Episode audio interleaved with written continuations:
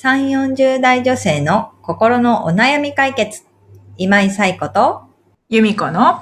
それ、わかる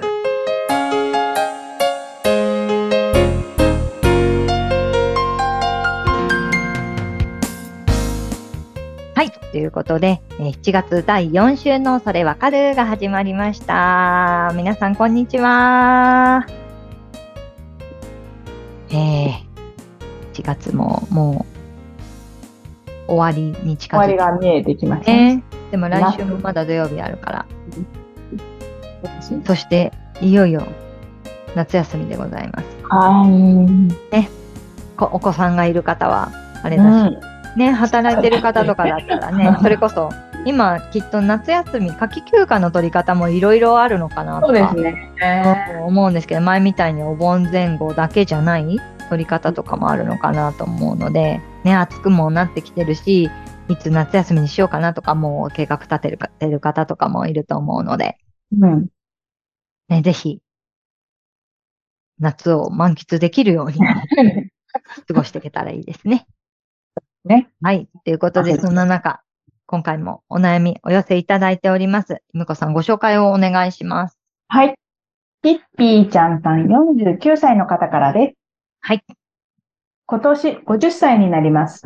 29、39と経験してきて、次の10年を考えると、ここからは下り坂なのではないかという気持ちがして、何かを頑張る気になれません。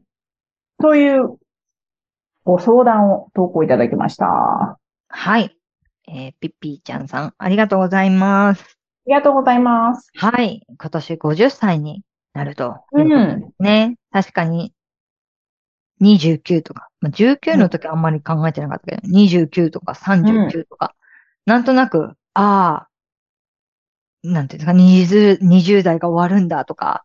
そうですね。うん。なんか、どう30代過ごしてこうみたいなこととかね、うんどう40代過ごしてこうみたいなこととか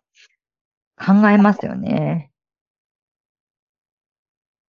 で、今49歳で50歳。ここからは下り坂なのではないか。ないか。気がしてる。はい。ね、なんかいろんな言い方ができますよね。今、こうう人生100年時代だから、ね、50歳、折り返し地点ですね、みたいな言い方をする方もね、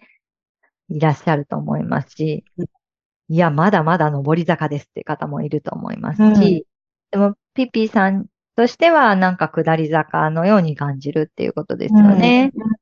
うん。なんかこの、えーポッドキャストでも何回かご紹介してきた、えーうん。エリクソンさんの、えーうん。新社会的発達理論というものがあります。あの、はい。人の人間の人生を、えー8個の段階に分けて、うん。まあ、それぜそれぞれの、えー段階で、えーまあ、ぶち当たるというか、壁うん、課題みたいなこととか、あとその課題を突破した先に、えー得られる要素、ものみたいなのがありますよっていうことを提唱してるわけです。で、8つっていうのは、えー乳児期、あと、幼児前期と幼児後期。幼児がうん書かれてます。幼児前期、幼児後期、それから学童期、うん。えー青年期、うん。成人期、うん。壮年期、それから、えー老年期とある。うん。ね。うん、で、えっ、と、まあ、50代って、えー壮年期に当たうるんですね。ん、まあ、うん、私たち40代もそうですけど、壮年期に当たるんですよね。で、壮年期の、あの、社会的というか、まあ、課題って言われるものは、生殖、あの、生殖医療とか、えーうん。なんていうんですかね、何かを生生み出すってこと、うん。生殖と、えーうん。自己吸収っていうことの、まあ、対決だよっていうのが課題なんですよね。で生殖っていうのは自分が、えっと子供を産むっていうことだけではなくて、例えば社会的に言うと、えー後輩を育成していくとか、うん。何かを伝えていく、教えていく、自分が今まで吸収してきたものを教えていくっていうことをうん生殖と表している。一方で、えっ、と、自己吸収っていうのは、えっ、と、自分自身の、まあ、名前の通りですね。自分自身が何を得ていくか、みたいなことの、その、まあ、対決してる課題なわけです。で、これを戦わせながら何かを伝えていこう。でも自分自身ももっと成長しなければみたいなことを戦わせていきながら、うんまあそれでもやっぱり次世代に何か貢献できるようなことをしていくっていうことが、すごくこう、大事になってくる時期でもあるんですよね。で、ここを乗り越えていくと得られるものっていうのが、まあお世話をするっていう能力というか、うんうんことが、えー身についていくっていうものなんですよね。で、ちょっと、ピッピーちゃんさんの、まあ、状況は全くわからないのであれなんですけれども、例えばお子さんを育ててるみたいな時って、もしかしたら50代ってちょっと子育てが一段落して、これからどうしようみたいな時かもしれない。でも、えっと、子育てっていうことを終えてきたっていうことは、次世代につながる何かを、まあ、伝えてきたりとかしてるわけですよね。で、その中で、えっと、自分に何ができるんだろうとか、もう自分には何もできないっていうことではなくって、ね子育てということ以外に何かこう、ね、自分の子供だけではなく何か伝えていけるものがあるのかなとか、いうこととかを、まあ見つけていく。まあ他者に自分の得てきたものを伝えていくっていうようなことができていくといいのかなと思うんですよね。で、なので、下り坂みたいなイメージというよりは、もう少しこう、道を平坦にしてもらったらいいかなとは思うんですけれども、自分が今まで歩いてきた道を振り返ってもらって、まあ、下り坂だから、登ってきた道を、えー振り返ってもらって、うん何を得てきたんだろうとか、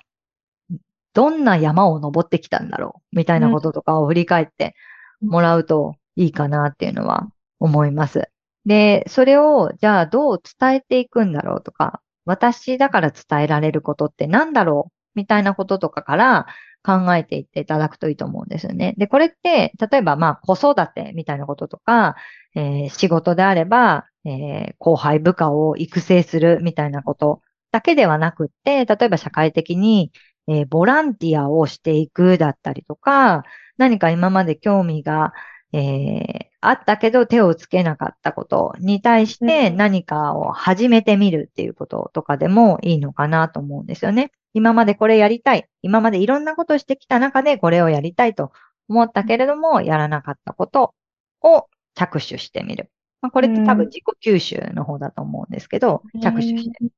そういうことをしながら、でも一方でなんかこう、うん別にボランティアのことある必要はないけれども、例えば、えーボランティアをしてみて、えーボランティアって自分ができることをやるわけですよね。なので、えーあ、私ができることってこういうことなんだなっていうことをやってみる。みたいなことをやりながら、えー自分の課題みたいなものを見つけていけるといいと思うんですよね。でそうすると、自分って今までこんなことを身につけてこれたんだっていうこととか、たくさんこう知る機会になるのかなと思うんです。でも一方で、例えば自己吸収だけみたいになってくると、あもっと成長しなきゃ、もっとこれしなきゃ、私何もできないから、新たにこういうスキル身につけなきゃ、みたいなことばっかりやってると、いっぱい身につけてきたはずなのに、それをアウトプットする機会がなくなっちゃう。そうすると、いつまでも私は何かを身につけ続けなければいけない人みたいになっていっちゃうんですよね。うんそういう、それを今後生涯にわたってやっていくのかって言ったら、やっぱりそれ結構ね、人生100年、あと50年そういうことをやっていくのかって言ったらきついので、それも大事だけど、今まで身につけたものを、あの、アウトプットしていくっていうこともすごく大事。なので、なんかそういう視点で、下り坂っていうことを、イメージだけではない何かを見つけていってもらったらいいかなっていうのは思います。でも、あの、ピッピーちゃんさんの、えーご相談を見て、ちょっと私もいろいろ調べてみたんですけど、やっぱり40代ぐらいから、その、無力感みたいなものにうん。教わり、まあ、エリクソンさんの発達理論でいくと、壮年期って、まあそういうことに陥りやすいうん。時期でもあるんですよね。だからこう40代の方向けの本だったりとか、うん。50代の方向けのそういうこう虚無感に対応していけるような、えーどうしたらいいかっていうことが書かれた本だったりとかが結構出てるんですよね。なるほまあ、それは、えー4、50代だけじゃなくてね、よく20代でやりたいなんとかみたいなこととか、なんか30までになりやりたいなんとかみたいな本とかってたくさんあると思うんですけど、うん。やっ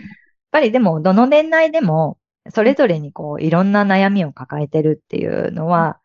あるんだなって、このまあ発達理論を見てもそうですけど、で、それってやっぱり世代によって違ったりとかするんですよね。なので、えっ、と、さっき言ったみたいな、あの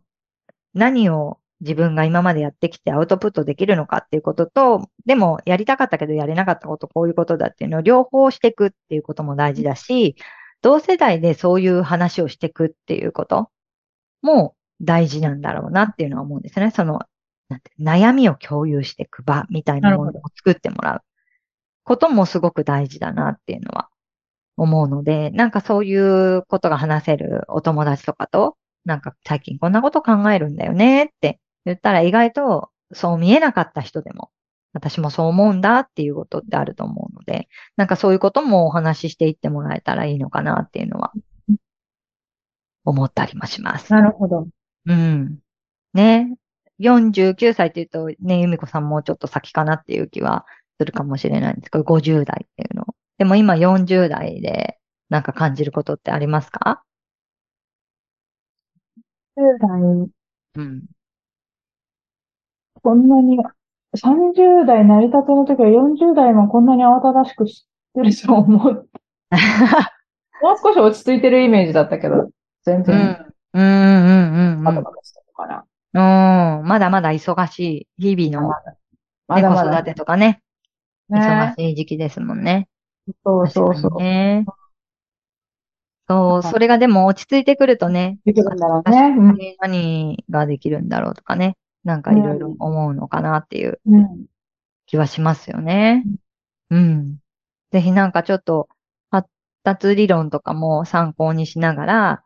そうですね。うん、ピピチャーさすでんが、に、その、無料空間に陥りやすいとか、先人たちはすでにもうん、う、に先先人たちというか、。うんうんそう。ピーターみたいなね。ピーチャーさんだけではないっていうことですね。その、確かにそれはそうですよね。今までの歴歴史というか、うんうんうんうん。ピピーちゃんさんだけがそうやってもう、ここからはもう下り坂だって思ってたわ。もうすでに思ってた人もいる。うんうん。そうですね。そういう人た、そういう、なんていうの、そういう心境になった時にうん。読む本うん。じゃないけど、そうですね。うん、そういうので、こう、な、な、なんて言うんでしょうね。うん。なんて言ったらいいのまあ本を手に取ってみる。うん。それも一つありですよね。うんうんうんうんうん。なんか、私が、その、いろいろ調べてるときに、え、あ、こういう本もあるんだって思った、その本の、まあ、コメントのところに、一回読んでみた感想と、えー再読、もう一回読んでみた後の感想を書いてる方がいらっしゃって、やっぱり一回目読んだ時ではちょっと理解できなかったことが、二回目で理解できたみたいなこととか、うん。全然違うところに、なんかこう、あ、これ参考になるなって思ったみたいなことが書かれてたうんみたいなことを書いてる方とかもいたので、なんかこう、もやもやっとしてきたら、そういう本を、ね、同じ本でももう一回読んでみたら違った感じ方をすることもあるのかなっていうのは思いますよね。あとはなんかまあ単純に、でも50歳ってやっぱりいろんな経験をしてきてると思うんですよ。なんか私なんてっていう方もいると思うんですけど、やっぱり50年生きてたらいろんな経験をしてるし、いろんな学びをしてるし、初めの頃ってやっぱり上り坂というか、お、こんなことできるようになった、こんなこともできるようになった、みたいなことばっかり。で、それがやっぱ50年経つとうん、できるようになっちゃった、みたいな感じ なんですかなんかやね。ってきたな、みたいな、なんかそんな。でそうするとなんかこう、もうできなくなっちゃったこととか、できないこととかの方に目が行きがちなんじゃないかなあっていうですよ。でも、できてることもすごいあるみたいなこととかにもやっぱり気づいてもらえたらいいのかなと思うし、50年やってきた経験ってやっぱりピッピーちゃんさんだけの経験だと思うんですよね。それをプラスに捉えていくっていうことも大事だと思うので、そういうこう捉え方がなかなかできなかったりとかしたら、まあ、カウンセリングとかもね、うまく使ってもらったらいいかなと思うし、なんか人生を肯定的にあの生きていけるようになったらいいかなっていうのは思うので、ぜひぜひ、うん、ちょっと参考にしていただいて、これからのイメージを少し変えてうんもらえたらいいなというふうに思います。はい。ということで、えーこの、えーポッドキャストでは皆様からのお悩みをお寄せいただいております。ゆみこさんご紹介お願いします。番組では皆さんからのお悩みをお待ちしております。番組ポッドキャストの各エピソードページにリブラボラトリー公式 LINE の URL を載せています。公式 LINE を登録後、メニュー画面よりお悩みを投稿してください。皆様からのお悩みお待ちしております。はい。ということで、えー7月の締めに向かって、ここからね、あの、来週がポッドキャストお休みなので、はい。締めに向かっていくっていう表現になるわけなんですけれども、ぜひね、あの、7月も、えー最後の締めくくりは気分よく締めくくっていただいて、また8月第1週でお会いできたらと思います。本日もありがとうございました。それではまた、はい、また来週、さようなら。さようなら。